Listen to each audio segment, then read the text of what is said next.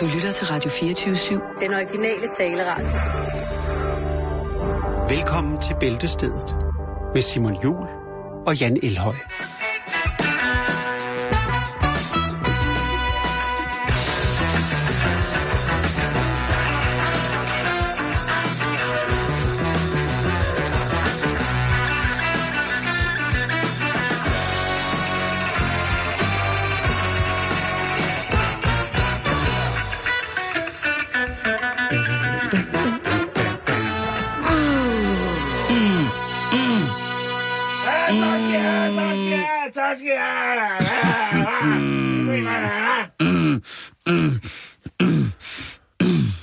God eftermiddag og velkommen til et program, som jeg valgte at kalde Bæltestedet. Ja, og hvorfor har vi mon det? Det er, fordi vi, ja, både bevæger os med emner over og under Bæltestedet. Kæft, det er godt fundet på. Genialt. Genialt. Ja. Det er også i dag, at det i programmets tradition er blevet tirsdag, og det vil sige, at jeg har Tourettes tirsdag, og så skal jeg advare svage sjæle og folk, der for det, altså, ja, virkelig har det dårligt med et farverigt, eksplicit, tabubelagt sprog. Ja. Det er ikke programmet, I skal lytte på nu, så det kan nemlig være, at der vil blive brugt vendinger, som kan støde, anstøde, tungstøde folk. Frastøde i den grad, ja. Så i hvert fald advaret. Nu vel, så plejer det jo at være sådan, at vores fantastiske lytter jo alligevel altid er klar på noget, der er meget, meget værre. Men rigtig hjertelig velkommen. Tak. Det er lang tid siden, vi har fået noget godt horn, ikke? Det synes jeg. Det er helt altså store færgehorn. Virkelig. Vi burde jo næsten, Simon, det må vi lige... jeg har lige noget andet liggende klar til at lægge op på vores Facebook-side lige lidt. Men vi burde næsten lige lægge det her klip med færgehornet i en Suzuki Swift, eller hvad meget det er. Meget lille bil, meget svært. Wagon R hedder den, hvis noget den dur. Meget lille bil, og meget store bordhorn. Det synes jeg, vi skulle lægge op, for det er et sjovt klip. Det er faktisk rigtig morsomt. Ja. Ja. Men vi skal jo i gang, Jan. Vi har rigtig mange ting, vi skal nå i dag. Det har vi. Og jeg synes, vi starter med det her med om ens navn. Har du nogensinde været flov over at hedde Jan? Ikke flov. Hvor mange i din klasse var der hed Jan? Der var ikke nogen. I nogle af de klasser, jeg har gået i en hel del klasser. Altså ikke klassetrin, men også i skoler. Ja. Ikke så udbredt, men jeg synes tit, at ens navn bliver forbundet med... altså, der er altid nogen med ens navn, der gør sig mere bemærket end andre, og så bliver andre også forbundet som værende Simon Spies. Simon Spies, ja. Der er Simon Le Bon. Simon Le Bon. Det er nogle old school-referencer. Jamen, det var det, jeg blev mobbet med, dengang jeg var lille. Ja, okay. Og jeg synes jo ikke, det var mobbet, jeg synes jo heller ikke mobbet med det. Jeg tænker bare det der med, at altså, der er mange brandmænd, der hedder Jan, for eksempel. Som en stor, stærke brandmænd. Ja. Så ja, det er fandme også dejligt. Ja. Nå, nej, men det kunne godt være, at folk har... Jeg synes mere, det er sådan noget, hvis folk har et efternavn eller noget, ikke? Altså, et eller andet lidt mærkeligt efternavn. Så kan det godt være, så skal man høre på det. Vi har jo en lytter, der hedder Boller til efternavn. Jeg kan ikke huske, hvad han hedder til fornavn. Nej, det er mega sejt. Og han får jo sikkert en masse, altså, når han skal introducere. Og så skal man høre på det. Og så, når folk så godt kan se, at man reagerer ved at sige... altså, at ja, det er sjovt, haha. Så, nå ja, den har du nok ikke hørt før, eller nå ja, den har du hørt mange gange før. Ja, men for fanden siger du det så, altså? Lad mig være. Stop jorden, jeg er væk. Altså, det er lidt ligesom, du hedder Jul til mellemnavn, ikke? Jo. Det har du vel også skulle høre noget for? Ja. Ja, det har jeg da måtte høre meget for. Ja. Altså, er du sindssyg? Nå ligesom i... Ja. Når du staver det, jeg er god Jul, Jørgensen. Og så kører vi ellers derudad. Ja. Det har der været... Men der er jo ikke noget, der er så skidt, så det ikke er godt for noget. Jo, det ved jeg ikke. Der er sgu nok. Der er ikke noget, der er så godt, så det ikke er skidt. Altså, det skal jo ikke være nogen hemmelighed, at vi har en navnefetish her i programmet. Når folk med et flot navn, det er i virkeligheden nok til, at vi kan elske det menneske ret ubetinget. Altså, hvis folk virkelig har et lækkert navn, ikke? Ja, vi har haft Jens Jørgen Dolko op. Jamen, Jens Jørgen Dolko, det er jo et fantastisk navn. Men vi skal en tur til Canada nu, Jan. Ja. Hvor en dejlig brasiliansk mand, han har fået lov til at studere. Okay, han kommer da langvejs fra. Jamen, han har fået det, der hedder et stipendie. Okay. Således, at han kan både studere og kaste en bold op i en kog. Han er basketballspiller. Okay. Så han får noget sporty og noget intellectuals in Canada. Og så er han bringer han sikkert også noget rytme ind i Canada, ikke? Hvis man er fra Brasil, så har man altså også noget rytme med ind i... Så har man noget godt med ind i, i Canada. Og der... Og der det er mit hadinstrument. Okay. Men der er også et lille problem. Der er et problem. Fordi at når man spiller basketball på det plan, som han gør, så kommer man jo i fjernsynet. Ja. Og der skal jo være det, der hedder, jeg ved godt, du ikke siger sport, men der nogle gange, så er der sådan, når det er holdsport, så er der sådan en holdopstilling, hvor der så står, hvad alle spillerne hedder. Ja, det skal man da styre på. Man skal vide, hvem man skal sidde hjemme i sofaen og råbe af. Og selvom kanadierne på virkelig mange punkter slet ikke minder om deres lidt fjollede naboer sydpå, så er der dog alligevel grænser for, hvad kanadisk fjernsyn vil tilbyde, og hvad sådan displays i sportshaller vil tilbyde de mange fremmødte gæster eller publikummer. Okay. Ja, det er fordi, han hedder nemlig Guilherme Carabajale Fuck. Okay. Ja. Hvordan altså, det er det sidste navn, så har det også været et familienavn, men det lyder ikke særlig brasiliansk. Nej, det er det heller ikke. Fuck. Altså, Guilherme Carabajale Fuck. Der må man sige de to første. Det er lidt Tourettes-agtigt, faktisk, at man lige skal præsentere sig, og så et bandeord. Ja. Og han står jo opført, han står opført med fuldt navn til alle holdopstillinger, ikke? Der står jo med fuldt navn, ikke? Der står jo Guilherme Carabajale Fuck. Og du kan jo forestille dig, når hans navn skal råbes op i baskethallen, sådan en søndag eftermiddag, hvor der skal spilles lidt basketball. Hvis det kører ligesom håndboldstilen herhjemme, hvor man råber fornavnet, og så råber publikum det er lige efternavnet, så er der nok nogen, der sidder og synes, at det er rigtig sjovt. Og han synes faktisk ikke, at det gør noget. Det er jo hans navn for helvede, ikke? Så han er jo ligesom, altså... Der bliver råbt skældsord, når han laver net. Der bliver råbt... det er opbindende så meget. Så kan man sige, hvordan ender en brasiliansk mand med at hedde Fuck til efternavn? Ja, lige præcis. Og det er, fordi han har tyske aner. Der var jo på et tidspunkt i verdenshistorien, hvor mange tyske mennesker havde gjort sig uheldigt bemærket i henhold til, lad os bare sige, nazismen for eksempel. Mm-hmm. Og der i slutningen af 40'erne, der skulle man jo altså gerne se at komme et sted hen, hvis det ikke var, man skulle ende i en retssag. Eller hvis man ikke skulle direkte miste livet på grund af sin tilhørsforhold og sine gerninger.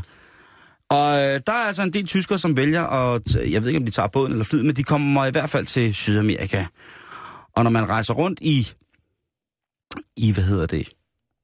Sydamerika, så er der også mange fine tyske navne, som man, hvor man tit tænker, hold da op. Ja. Var det? Okay, det er der, den er. Der er også lavet film om det. Der er lavet film om, at Hitler skulle have levet i Rio, indtil han var 52, og... Ej, det var han jo faktisk også, indtil han var 90. Og der er utrolig mange historier om, hvor at de allerstørste nazister, som man ikke fik ombragt eller fængslet, ligesom er taget hen. Og der er lige så mange spekulationer om, hvor meget guld de tog med, og det er virkelig, virkelig sjovt. Og måske er det også rigtigt. Mm. Men ham her, han har altså tyske aner, hvilket har givet ham efternavnet Fuck. Og der siger han så, at det er fordi, at Fuck på tysk betyder ræv. Altså Fox? Altså ræv, men ræv på tysk, det hedder jo Fuchs. F-U-C-H-S, tror jeg nok, det er. Vush. Fuchs. Ligesom Vush. Hvis man har læst Brødrene Grimm. Fuchs. Og ham her, Guilherme, hans efternavn staves altså F-U-C-K. Ja. Så der på et eller andet tidspunkt er der gået noget galt. På et eller andet tidspunkt, så er der sket noget med den tyske oversættelse. Og noget med en dopsetest, og noget med en slåfejl, og noget, og så... Og hvad gør man ved det? De gør faktisk ikke noget ved det, fordi det er det, han hedder, og det har han retmæssigt lov til at skulle ligesom få skrevet frem. Ja. Og det er hans efternavn, så det står jo også på hans jersey, spiller-jersey. Og det kan man jo sige er måske heller ikke mindre heldig. Der er også en tysker, der hedder Fuckner. Ja, og der har været tale om han kunne ændre det til F-U-C-H, fordi at... Det er jo ligesom det rigtige tyske ord for ræv. Ja. Men det kan jeg egentlig også godt forstå, at det har han ikke rigtig lyst til. Træneren på holdet, han siger, det er rigtig, rigtig vigtigt for mig, at spillerne stoler på dem selv. Og Guilherme Carabajale Fuck, han stoler virkelig meget på sig selv, og han er meget, meget stolt af sin arv. Og derfor så vil det selvfølgelig være fuldstændig misvisende, det ville være degenererende for hans spiludvikling at fratage ham sit eget navn og kalde ham noget andet. Og ved du hvad, det kan jeg faktisk godt se. Det synes jeg helt fair. Men jeg synes edderrømme også, at det er sjovt, at han hedder... Men altså, der er vel også... Der er vel også altså noget med, at man aldrig helt kan altså gardere sig mod, at ens efternavn betyder noget andet på et andet sprog. Altså lidt ligesom med bilmærker. Altså når bilproducenter skal ud og lave en ny model, så har der jo også været nogle pussy, hvad skal man sige, hvor det altså betød noget på et andet sprog. Så de skal jo altid sidde og tjekke først, for at, hvad skal man sige, der ikke er alt for mange lande, hvor man rammer en pusseløjelig misforståelse, når man smider en ny model på markedet, og så går alle og griner af det. Så det gælder vel mange steder, og det kan vel ikke undgås, at der er et eller andet sted. Nu er det her så bare et ret universelt ord, som de fleste forstår. Men ja, det kan jo ikke overhovedet ændre sig. Nej, han er stolt for det. Jamen, han er stolt. Eller stolt af det, undskyld. Stolt af det, og det synes jeg bare er helt i orden. Det skal man da bare være. Jo, bestemt. Men jeg kan godt forstå, hvis, altså, men det, jeg synes, det er sejt, at han bliver hængende i den. Ja, det gør altså, det. Han tænker, jamen, sådan er det. Nå, Simon, vi skal snakke... vi skal snakke den serie, der hedder Breaking Bad. Ja. Kender du den? Ja, det må jeg sige. Det tilstår jeg. Har du set noget af den? Ja, der må jeg også tilstå, at ja. Tror du, jeg har set noget af den? Nej, jeg tror ikke, du har set noget af den. Nej, jeg tror ikke, du gider bruge din tid på sådan noget. Jeg gad godt. Jeg har bare ikke tiden til det, Simon. Nej, men det skal du ikke overhovedet. Men derfor kan jeg godt snakke om det jo. Sådan er det jo. Det er noget, vi kan i det her program. Hvad siger du? Jamen, jeg siger ikke noget. Jeg siger, at pladespilleren siger det her. Pizza. Crispy. Gooey. Delicious. But for generations bound by the merciless shackles of gravity. A thin crust pie that for one shining moment would defy the fears of a network. This is the story of that pizza.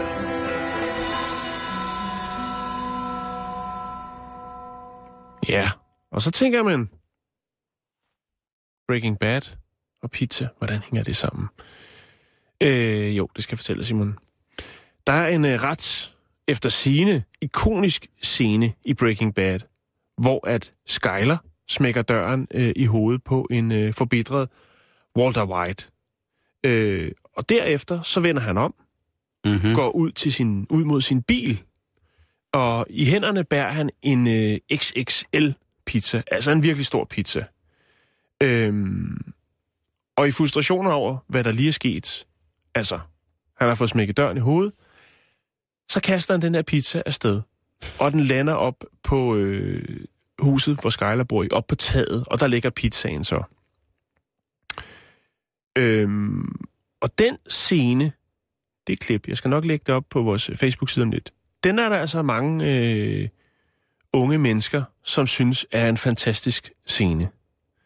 Det er en dejlig scene. Faktisk så fantastisk en scene, så skaberen bag Breaking Bad, Vince Gilligan, han siger til fansene, at de simpelthen bliver nødt til at stoppe med at genskabe den scene. Fordi den kvinde og den mand, der rent faktisk bor i det hus, hvor scenen er optaget i Albuquerque, de er utrolig træt af hver morgen, at skal finde stigen frem, kravle op på taget og fjerne en pizza. Ja, det er også... Så Vince Gilligan, han har sagt, prøv at I bliver nødt til at stoppe det. Det er fint nok, at I godt kan lide serien og alt muligt, men tænk på, der bor altså et ægtepar herinde, som rent faktisk bare prøver at få en dagligdag til at fungere uden alt for meget pizza på taget. Jamen, det er det. Og det må man sige, at der også... altså... Ja. Ja. Og det er jo ungdomscraziness, og det er jo altså når noget går hen og bliver kult. Det er set før, Simon, så skal de unge altså også så skal de have efter. Ja, så skal de være. Og så er der jo altså nogle af de lokale i Albuquerque i USA, som har ligesom sagt, det er sgu da det hus, der ligger bla bla bla. Nu skal jeg nok lade være med at sige adressen her, så folk begynder at bestille pizza og ringe over til deres fætter og spørge, om de ikke lige kan køre forbi og smide den op og tage et billede. Men et selfie, ja. Men altså, så har de lokale unge tænkt, det skal vi lave. Det er rigtig, rigtig sjovt. Men det er altså ikke sjovt for Francis og Luis Padilla, som bor i huset. og skal stå op til det her hver morgen, at der har været nogle crazy folk. For bare når man hører den der lyd, når de ligger og sover, så hører de den der lyd. Så ved de bare åbne og skrine. En lille fun fact, Simon, for jeg var nødt til lige at finde ud af det her med den her scene. Rent faktisk, så var det ikke meningen i den her scene, at pizzaen skulle lande på taget. Rent faktisk var det bare meningen, at han skulle kaste pizzaen ind mod garageporten. Men det første klip, eller den første gang, de skyder den scene, der flyver pizzaen op på taget, og så vælger man at bruge den. Faktisk så kravler man også op på taget efterfølgende og filmer, at pizzaen ligger der, mens han tager sin bil og bakker ud af billedet. Og den scene har åbenbart sat sig godt på nethinden hos en masse af de lokale unge i Albuquerque. Ja, enten er det en masse af dem, eller så har de en nabo, der er psykopat, ikke? Jo, eller også er det bare en form, en smart form for... og reklamere for et lokalt pizzeria. Jeg ved det ikke, Simon, men det er i hvert fald sjovt. Og jeg nu har lagt, originalklippet fra Breaking Bad med pizzaen op. Og hvis man har tid det, så kan man jo lige kigge på det. Det ja. Facebook.com/Bæltestedet. Uh-huh. This is really good. This is really good. Pot.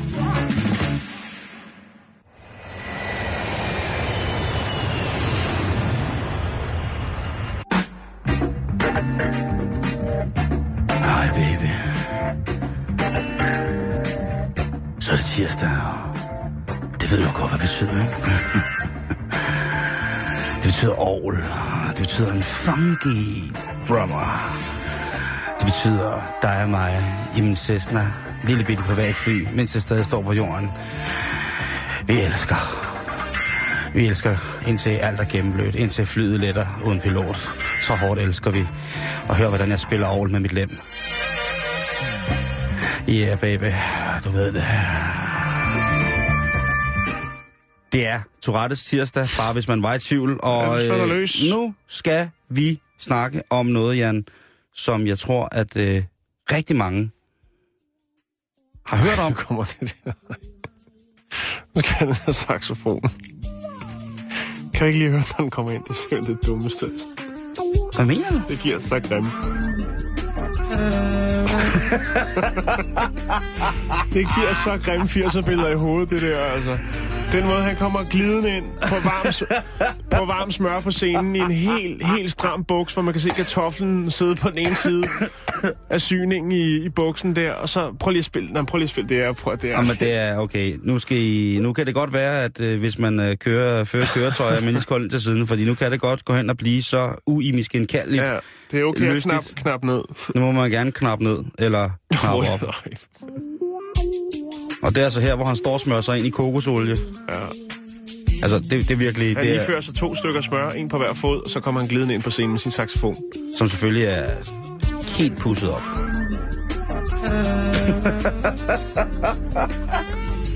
Det er noget listigt... men det er noget listigt shit, det der. Den skal jeg prøve derhjemme, den der.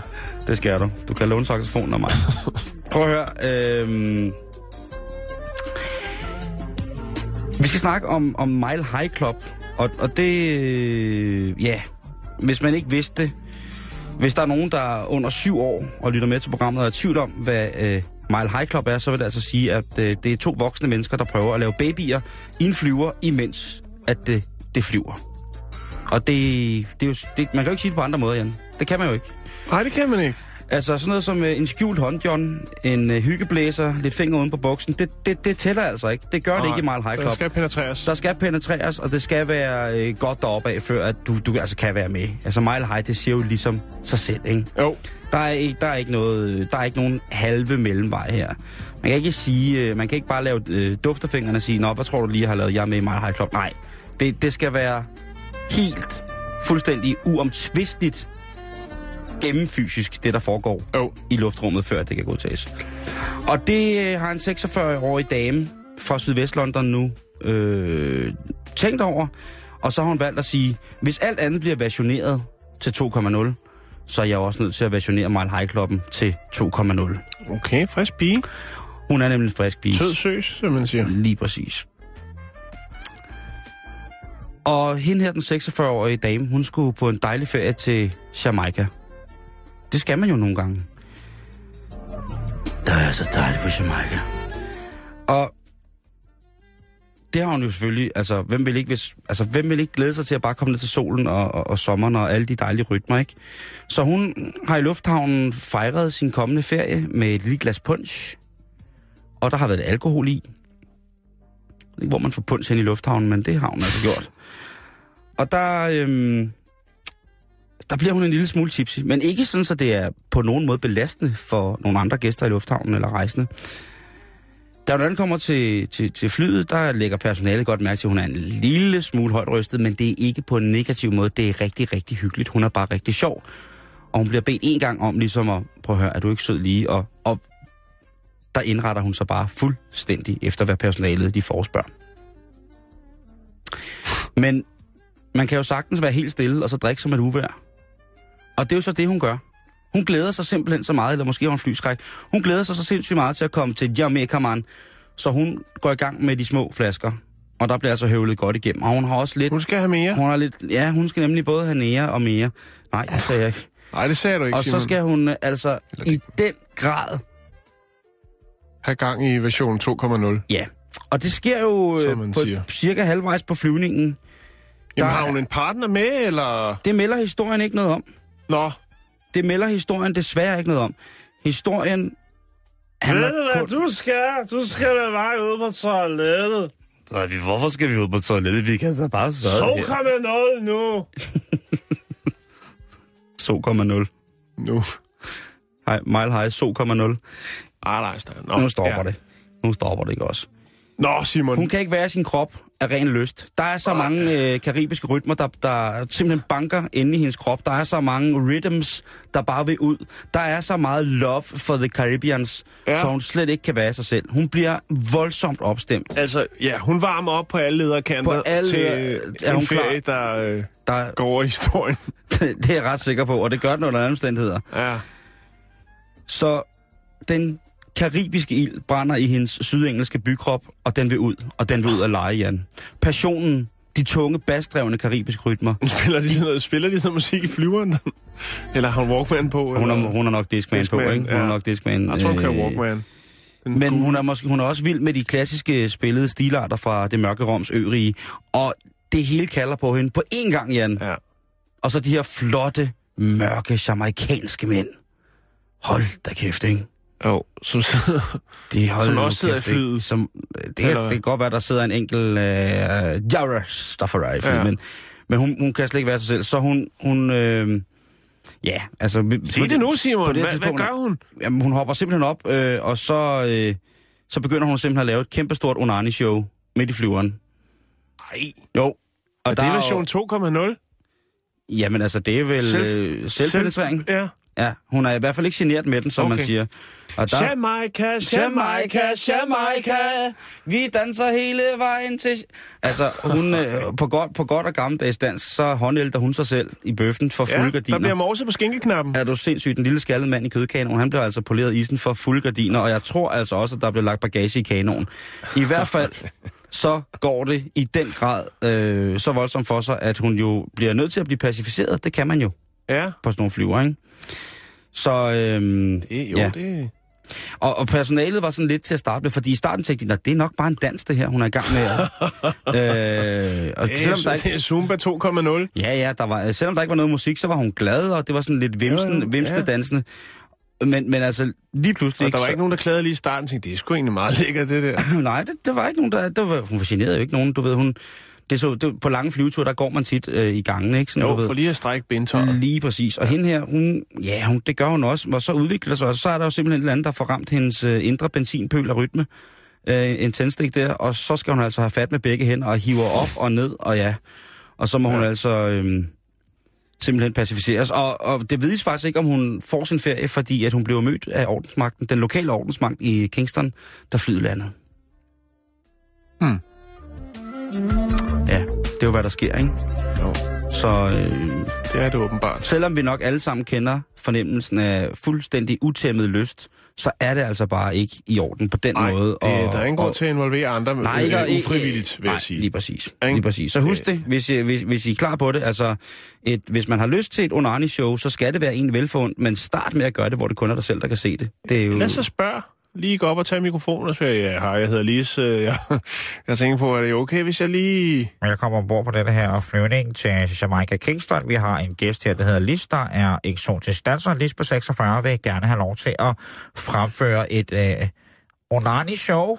En fremmed dans bliver det kaldt. Så her, mine damer og herrer, tager godt imod Lise og hendes onani-show, hvad det så end måtte være. Sige til dem, det var show 2,0. Så kan jeg kraftedme ret det dansergulv ud. Man kan jo ikke stå noget sted. Jeg kan ikke stribe op ad bak. Nu må jeg holde op. Tosser.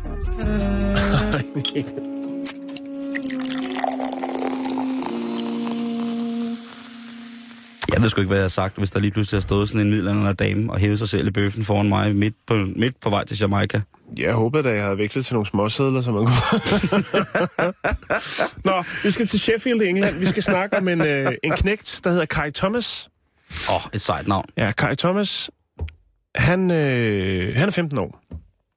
Og... Meget liderlig. Ja, det starter lidt hårdt, det ved jeg godt. Okay. Men det er hård tirsdag. Det er det. Er det hård tirsdag? Terror tirsdag, hvad er det? Nej. Han kollapser efter en massiv hjerneblødning.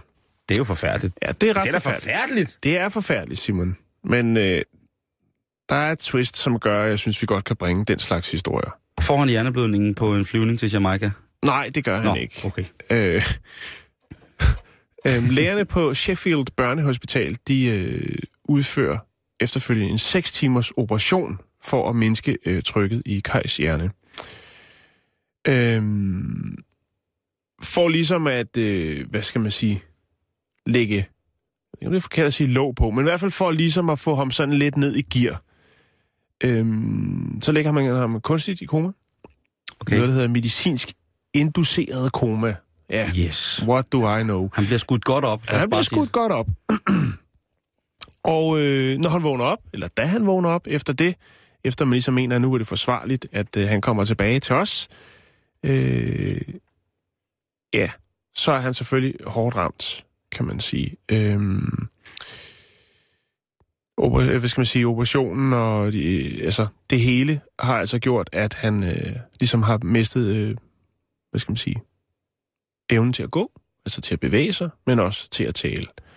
Og det er jo tragisk, Simon. Ja, det er der, en dreng i den alder, det er der det mest forfærdelige. Fuldstændig. Og selvfølgelig også for familien, er Tracy, Kajs mor, jo også dybt berørt af det. Altså, lort. Men det går, der er fremskridt, og han bedrer sig, bliver ved, at han får talen igen, han får motorikken igen, ja.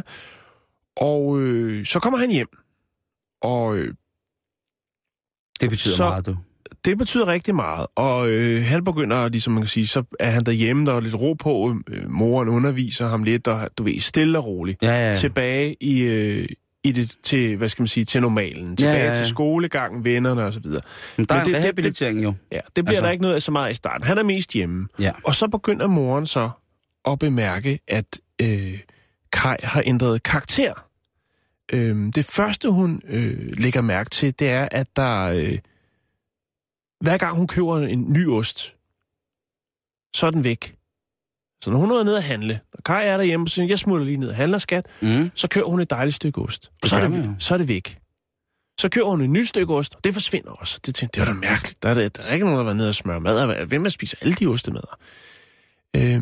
Udover det, så kan hun også høre, at Kai, når han sidder op på sit værelse, at han virkelig, virkelig er begyndt, efter han er kommet på banen igen, og bruge ufattelig store, grimme ord i sin mund. Nej. Jo.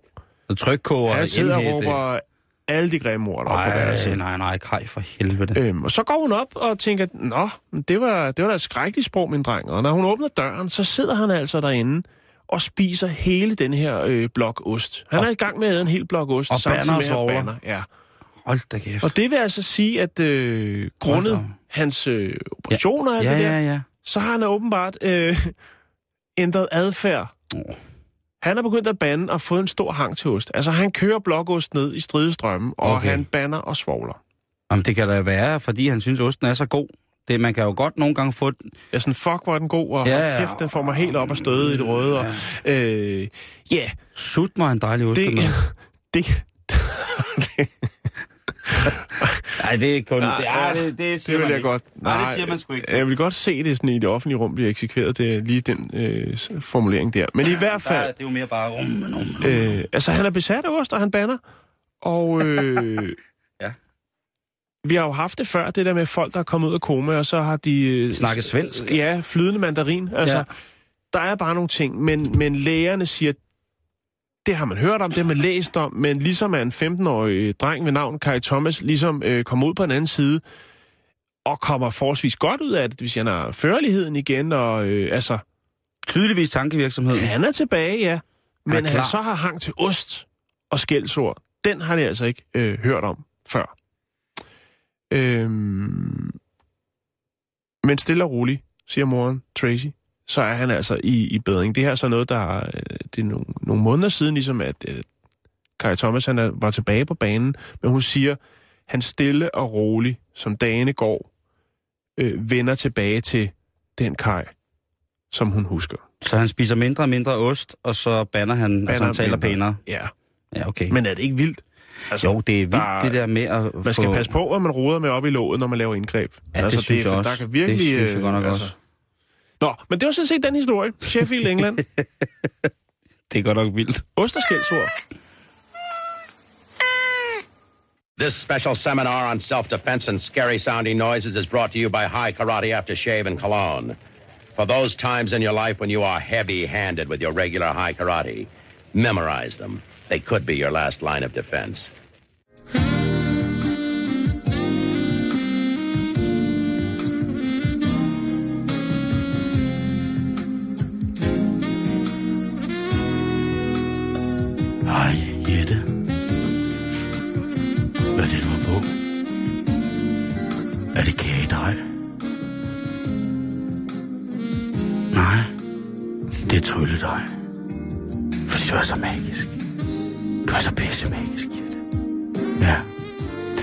Jeg taler til. Du er så pissemagisk. Vi skal videre på programmet. Ja, og du smider mere saxofon på. Ja, jeg smider mere. Jeg prøvede faktisk lige at finde den anden plade, men der var nogen, der lige havde været inde og nappe. Ja, det, den, jeg kan se, det er Mads Brygger der på. Og ja, han kan også godt lide saxofon. Ja. Hov, rolig nu, når du tager de der ting. Vi skal snakke lidt om fænomenet luftsex, Jan. Og det er jo... Luftsex. Ja, det er meget, meget rent, vil jeg sige. Det er meget, meget... en udtryksform, som er... Ikke engang baseret på onaniens hellige kunst. Nej. Men faktisk lavet ud fra luftgitarrens rammekoncept. Vi kender jo alle sammen luftgitaren, eller lufttrummen, eller luftbassen. Ja. Der er mange luftinstrumenter, luftorglet, der er luftharmonikaen, der er jo luftjødeharpen, der er jo luftlutten, der er jo altså, man kan lufte alt rent instrumentalt, og man kan jo lufte langt det meste, man kan lufte alt. Du kan jo lufte alt, og selvfølgelig også sex. Og de sidste par år, der har der været, ikke meget om det, men det har været fremme på grund af en gut, som hedder, Chris True, som startede med at lave luftsex i America's Got Talent, for eksempel. Og så han er stand-up-komiker, så han er i virkeligheden ret morsom. Og han har også sin egen ting på Comedy Central og sådan noget. Han er rimelig godt med nu efterhånden. Men det hele startede altså med det her luftsex. Og det er jo altså en svær disciplin. Det er en svær disciplin. Men man bliver nødt til at anerkende de folk, der får lov til at leve deres inderste ekshibitionistiske drømme ud, ikke?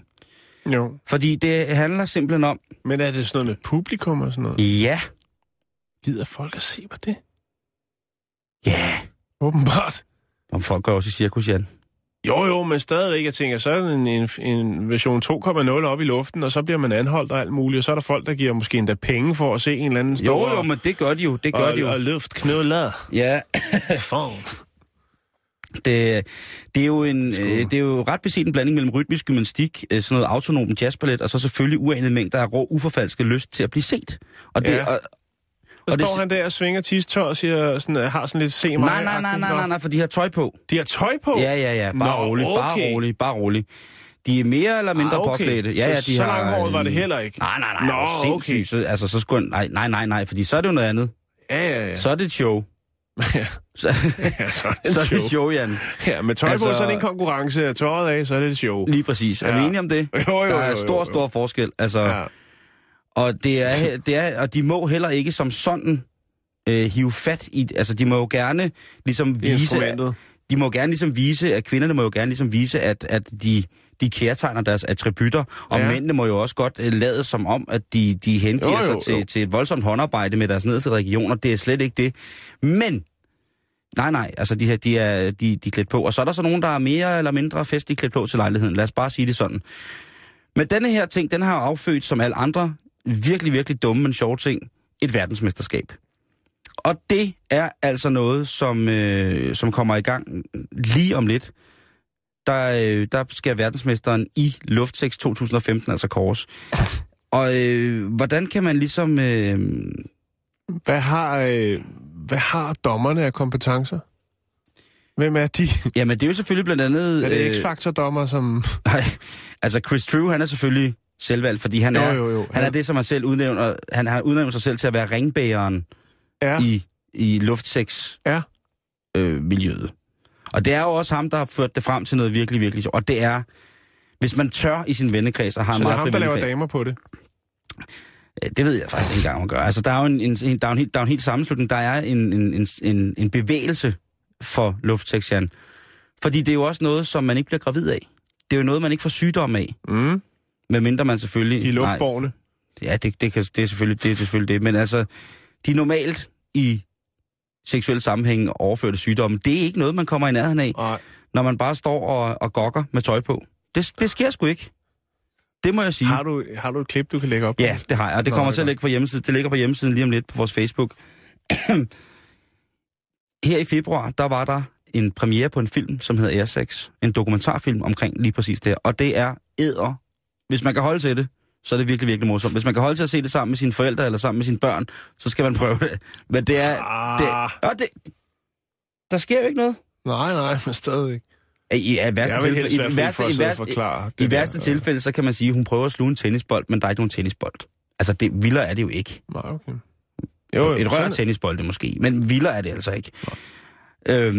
Og så tænker jeg på, om der ikke var nogen, fordi jeg er sikker på, at vi har hjemme i Danmark, og hvis der findes nogen, der er gode til luftsex her i Danmark, så skal man finde dem blandt vores lytter. Det er jeg ret sikker på. Mm. At jeg har nogen...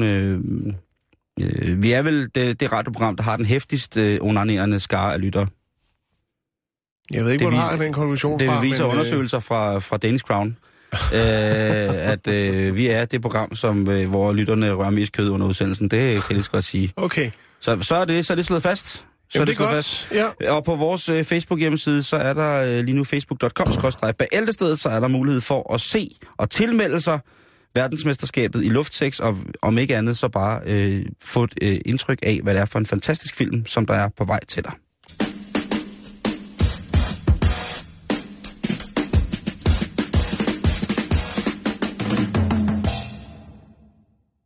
Nå Simon, du åbnede dagens program med det her med ham, der hed Fuck til efternavn. Ja. Der er kommet en sms, den er fra Holger Kølle. Sådan. Og Holger, han siger, at han i den grad godt kender det der med at have et efternavn. Mm. Og så ordentligt købet Holger til fornavn, ikke? Holger Kølle. Prøv at høre, HK. Jeg synes, det er et topnavn. Kan du lide Holger Køllen? Ja. Hvad hedder det? Holger op en kølle. Nej. Holger, du er jo for vild. Altså. Ja, det. Hvis der er nogen, der fucker med dit navn, så er det dem, der har tabt på forhånd. Altså bare hvis de prøver at fuck med dit navn, så har de tabt på forhånd. Hvis de prøver at lave... Altså ligesom vi lige prøvede at lave noget sjov, ikke? Vi har jo tabt. Vi er færdige. Ja, fuldstændig. Vi ligger og roder rundt på gulvet, vi har smidt småkærne, alt bagværket, det er ikke engang bare færdigt, vi har været rundt i det. Men som Holger siger, han har hørt alt, hvad der skal høres om den sag. Tak for dit lille input, Holger. Ja. Og held og lykke fremover. Nej, men altså, alt for sejt navn, altså. Bestemt. Jeg ved, man kunne samle nogle lytter, som havde fede navne en dag i studiet. Det kan vi nok godt. Det tror jeg godt kan lade sig gøre. Ja. Nå. Spørgsmålet om vi kan nå det, Simon, fordi tiden der løber ufattelig stærkt. God ja. Og nu skal vi snakke om toiletpapir. Skal vi det? Ja, det skal vi. Det er jo en af de aller vigtigste ting i vores hverdag. Ja, det kan man godt sige. Men det her, det er ikke helt almindeligt lokumspapir. Eller, undskyld, toiletpapir. Jo, jeg må godt sige luk, det er tirsdag. Det må du. Dag må du gerne sige. Fordi at amerikanerne har fundet en ny fantastisk måde at skylle penge ud i toilettet på. De skyller simpelthen bare reelt penge ud? Nej, det er tæt på. Der er måske nogen, der vil mene det, men amerikanerne er simpelthen vilde med luksus toiletpapir. Det kan være noget, der er lidt lotion på, det kan være noget, der er parfumeret, det kan være noget, der er ultra blødt, det kan være fra 2 til 4 lags toiletpapir. Så fingrene ikke går igennem. Og ved du hvad, Simon? I år 2014, der blev der altså omsat for, hold nu fast, $1,400 million. Det er 9,5 milliarder danske kroner. Luksus toiletpapir. Ja. Salget af luksus toiletpapir overgår alle andre former for toiletpapir. Og det er første gang i næsten et årti, at det sker ifølge analysefirmaet Euromonitor International.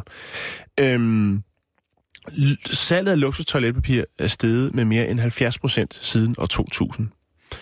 Og ja, der har været en finanskrise undervejs, men faktisk var salgstallene ikke specielt faldende der. Folk, de vil bare have noget blødt og lækkert til numsen. Det er jo luksus, kan man sige, fordi grundet prisen, men folk vil åbenbart godt betale for lidt ekstra blødt til numsen. Og hvad kan man sige, som nogle analytikere siger, at det er jo altså en anden form for luksus. Folk betragter måske mere sådan noget som luksus, som at gå ud og købe et ur, et dyrt ur til måske 100.000 som luksus. Og det er der jo egentlig ikke noget nyt i, men det er, at folk ligesom vælger at bruge ekstra mange penge på at hvad skal man sige, få efter sig. En behagelig afslutning. Altså, det er noget nyt, kan man sige. Ja. Men der og så kan man sige, selvom det er dyrt jo, så er det dyrt ud fra hvad? Det er jo stadigvæk noget, som rigtig mange mennesker har råd til og tænker på som en form for selvforkælelse, at man lige køber det, der er lidt ekstra fint. Og du kan få noget med kongekroner og guldtryk på og alt muligt, Simon. Jamen, men det skal bare være godt. Men jeg kan jo altså også godt forstå, for eksempel når piger har været ude og vride universets kerne, og de så lige skal tørre efter, ikke? Så kan jeg også godt forstå, at man gerne vil, at man ikke har lyst til at bruge bølgepap eller grip tape. Jo, og jeg vil også sige, at nogle gange, jeg kan godt sige, jeg siger det som det er. Jeg køber helt normalt lokumsrulle. Det må godt være det bløde, ikke? Det koster ikke så meget mere. Nej, det gør det ikke. Og så hvis der er sådan et noget, at det er lavet, du ved, at jeg siger, jeg køber brugt toiletpapir, men altså at der hvis der er noget genbrug over det, så det derhjemme, der bruger jeg ikke toiletpapir til særlig meget andet, end når jeg har været og sendt brugt noget afsted igen. Lå. Det gør jeg altså ikke. Ellers så, og der kan jeg da godt se nogle gange, når jeg har været nogle steder, hvor der så har været sådan noget ekstra lækkert toiletpapir, at så... så tænkte jeg, jamen altså, hvis jeg sidder sådan et fremme sted på sådan et fint toilet, hvor der måske er et fyrfadslys, og så skal man, har man lige været ude og besøge... Noget saxofon. Lige præcis, og så skal man bare...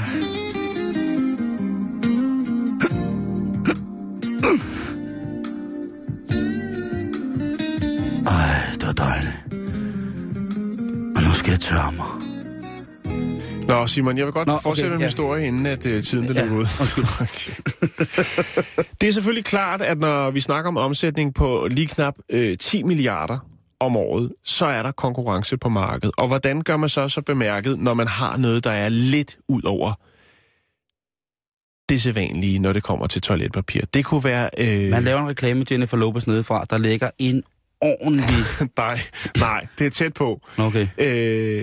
Det firma, som hedder Cottonelle, de har lavet et nyt, lækkert, blødt, clean ripple toiletpapir.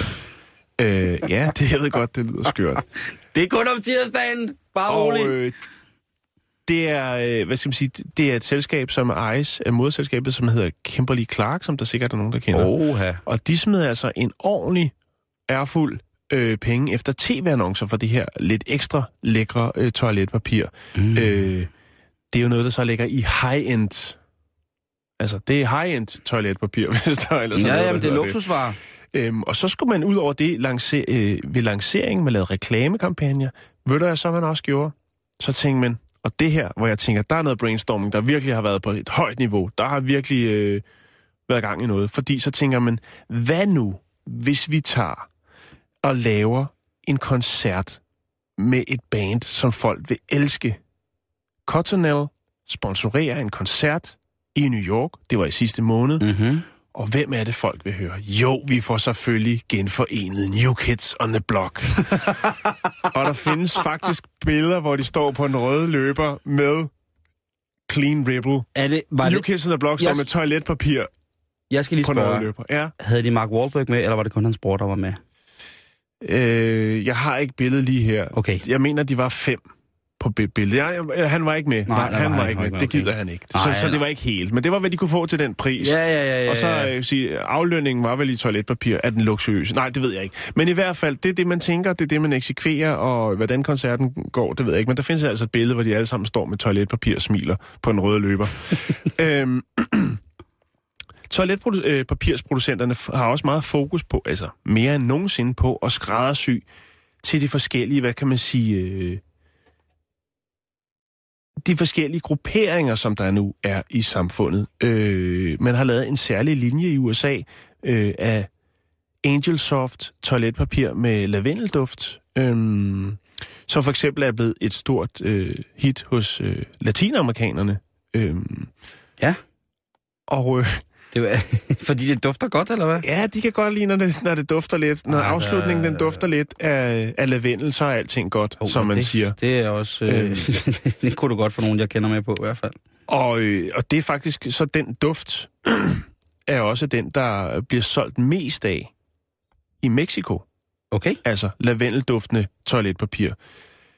Udover det, Simon, så har man så taget det et skridt længere og lavet en duft på toiletpapiret af kamille. Altså kamilleduftende toiletpapir. Det er det te, jeg ikke må drikke for dig.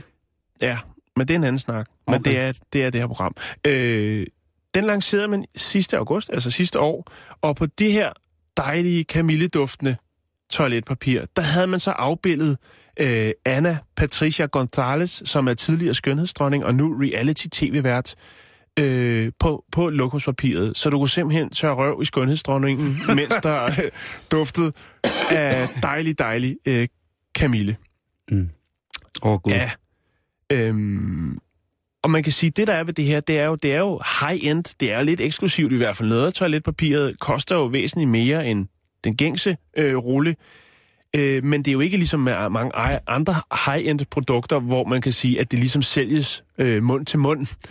Der er ikke så mange, der altså, sidder rundt om middagsselskab og siger, kæft mand, jeg tørrede røv i en virkelig god rulle. Altså, den er lidt dyre, men jeg forleden dag, der havde jeg fået noget... Og der var modeller på og alt muligt. Jeg havde fået nogle forfærdelige flagtas og noget tortillas, der slet ikke virkede, og jeg var simpelthen ud over for hele natten. Ja. Men så, kære venner... Så hang der en rigtig dejlig, tyk, 5-lags pølle for snave, rulle ud på toilettet, og så tænkte jeg, Men i hvert fald kan man sige, trods de flotte salgstal og statistikkerne for Euromonitor, så er det jo de fleste forbrugere, som bare tænker toiletpapir. Ja, det er bare toiletpapir.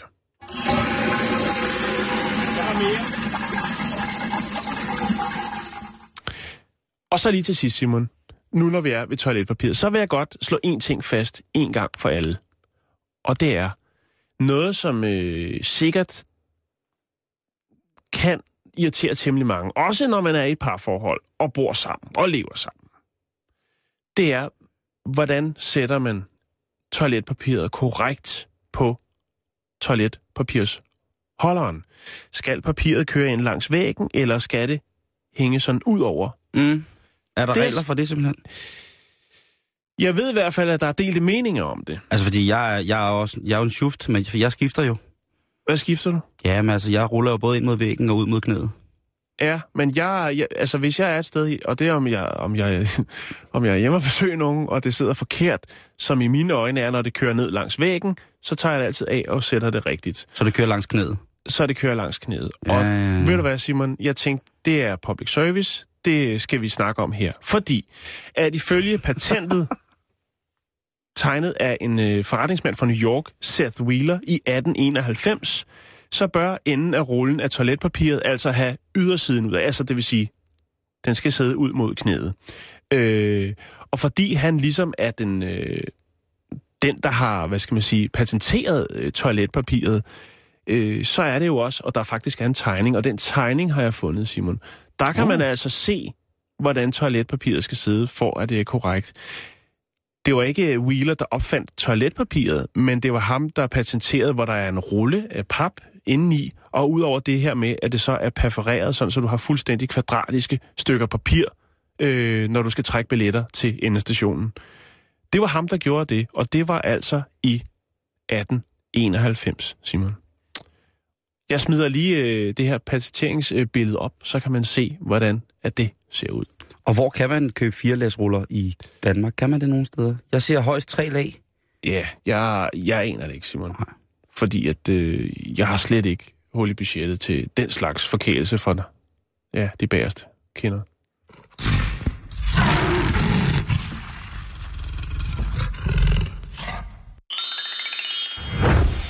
Ja, og så lige inden, at vi slutter her, Jan, så kan jeg fortælle, at den sidste nye trend, ikke trend, men den er åbenbart i plastikkirurgiens verden, den er åbenbart ikke, som man tænker, det er læber, det er bryster osv. osv. Der, hvor den eksploderer lige for tiden, det er balleimplantater, Jan. Ja, det er noget med i Brasilien, eller hvordan er det? Brasilien er kæmpe stor business i Brasilien, fordi hvis du bliver, hvis du bliver født med uden på, undskyld, tager lige et glas vand her. Det var tjent. Så vil jeg bare sige, så er man rigtig, rigtig skidt hjulpet.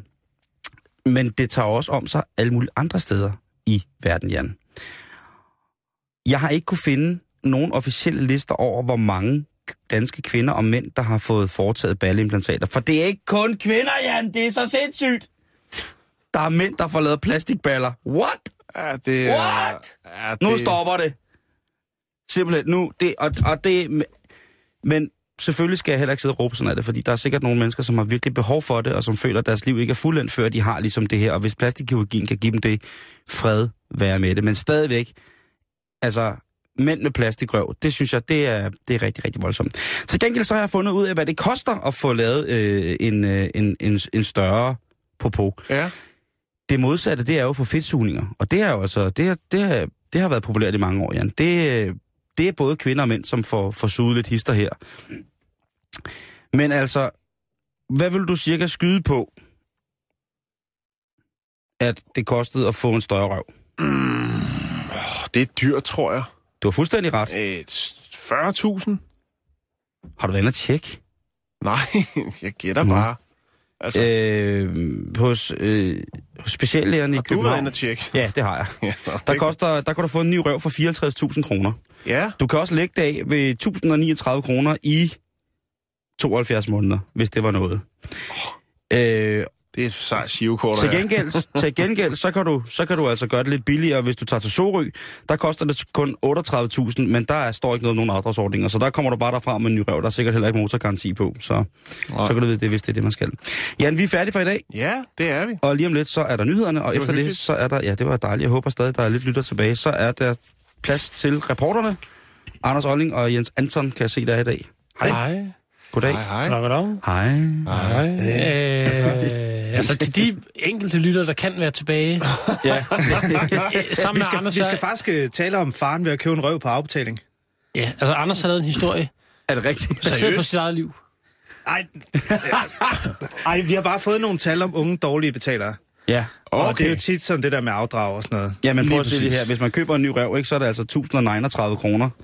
Og altså, jeg må da sige, at det der ud af et SU-budget...